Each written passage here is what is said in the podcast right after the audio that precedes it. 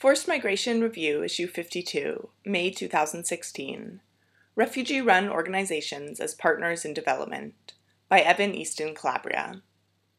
Incorporating refugee-run organizations into development programs, potentially as implementing partners, provides a means to capitalize on refugee skills, reach refugees who may not be affiliated with international organizations, and take steps to close the relief development gap in protracted refugee situations. In Kampala, Uganda, refugee-run organizations host activities which aim to foster refugee self-reliance and, with their focus on language and skills training, to actively contribute to local integration and development efforts.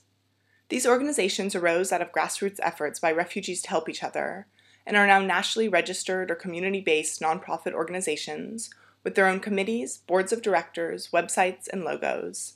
In short, these are professional organizations with hardworking staff, which are important to the material and social well-being of many refugees in Kampala. Refugee-run organizations such as Hope of Children and Women Victims of Violence, Young African Refugees for Integral Development, and the Mundeko Refugee Livelihood Center are important sources of social and practical resources for refugees in Kampala. These organizations offer skills training in a variety of areas such as tailoring, arts and crafts, hairdressing, and computer literacy. Functional adult literacy classes and basic to advanced English lessons are also provided. Organizations also offer community-based micro-savings and lending groups run by refugee leaders, which address refugees' abiding exclusion from formal microfinance institutions.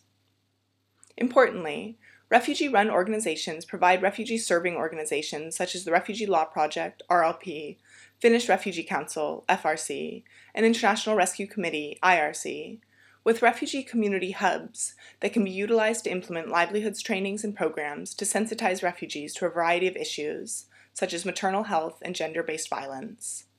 Several initiatives led by refugee-run organizations began with support and training from IRC and FRC.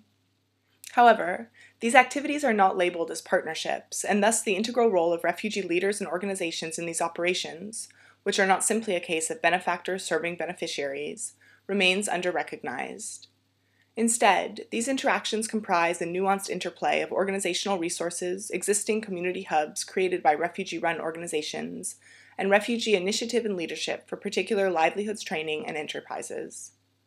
Together, these resources enable livelihoods trainings for refugees that may be impossible to operationalize without both refugee and non-refugee actors taking part.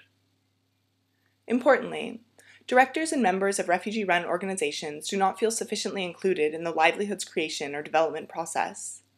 Many refugees with advanced skills are involved in initiatives run by outside organizations, but only in limited capacities. For example, a refugee working at the Bondeko Centre, EndNote 1, was a trained nurse in his home country, yet is prevented from practicing as a nurse in Uganda due to the cost of becoming recertified. He emphasized, however, that he and his fellow refugee nurses could be tremendous assets to the refugees at Bondeko Centre, as well as to Ugandans in the area, if they were to receive support to treat instead of just educate refugees. Describing a health training offered by InterAid, the main implementing partner in Uganda of UNHCR, the UN Refugee Agency, he said, quote, "InterAid gathered all the refugee nurses for a meeting, but trained us only to sensitize refugees in malaria. Refugees must go all the way to InterAid just to get paracetamol, or they go and wait 2 days to go to Mulago, Uganda's National Referral Hospital, for malaria. But there are many nurses here. We can diagnose and treat from right here at the center." End quote. EndNote 2. Although sensitization on health issues is a valuable contribution to communities, the main health struggle cited by refugees is in obtaining medicine and good treatment at hospitals and clinics. Yet the health skills of the nurses at Bondeko Centre remain unutilized, despite their eagerness to work and the desperate need for healthcare in Uganda. This example highlights a struggle for involvement and partnership that extends across the many sectors that refugees are qualified to work within. An example of refugee-led development and integration.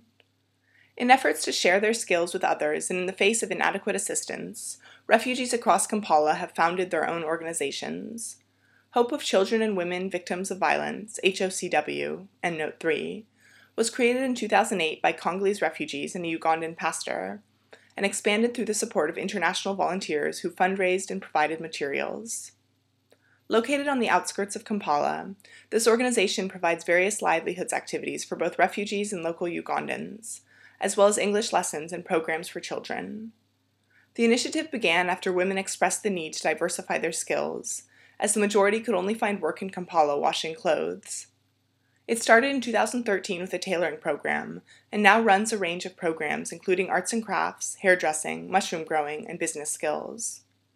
An estimated 40% of training participants at HOCW are Ugandans. Such refugee-run organizations have the ability to advance local integration through building community networks and fostering self-reliance, supporting non-refugees as well as refugees in their area. There is an opportunity for national or international organizations already working with these communities to support them through, for example, paying rent, either in part or in full, for the spaces that refugee-run organizations base their operations out of.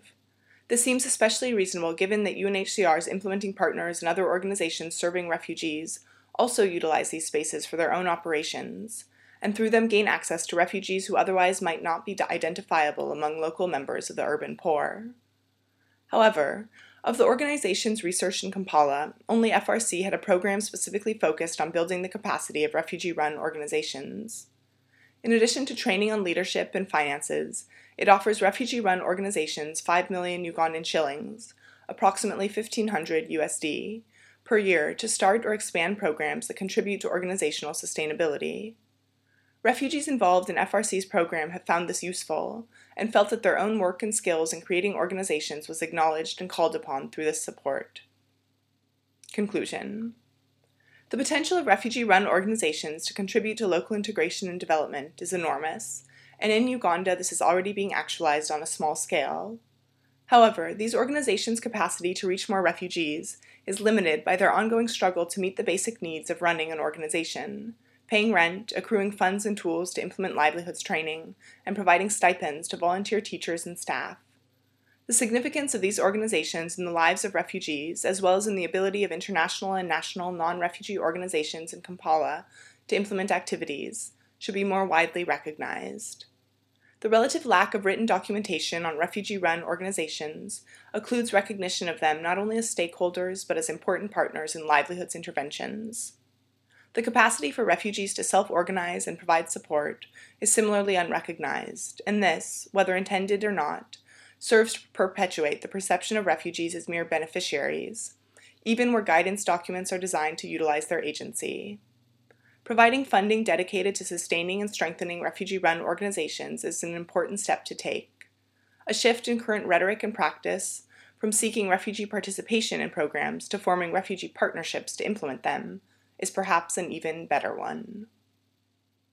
Evan Easton-Calabria, evan.eastoncalabria@gmail.com, doctoral student, Department of International Development, University of Oxford, www.qeh.ox.ac.uk. Endnotes. Endnote 1, www.bondekocenter.com. Endnote 2, Interview, Bondeko Centre, Kampala, June 2015. Endnote 3, www.hocwug.net. FMR is an open-access publication. You are free to download, copy, distribute, or link to this article, as long as it is for non-commercial purposes and the author and FMR are attributed. All articles published in FMR are licensed under a Creative Commons Attribution, Non-Commercial, No Derivatives license.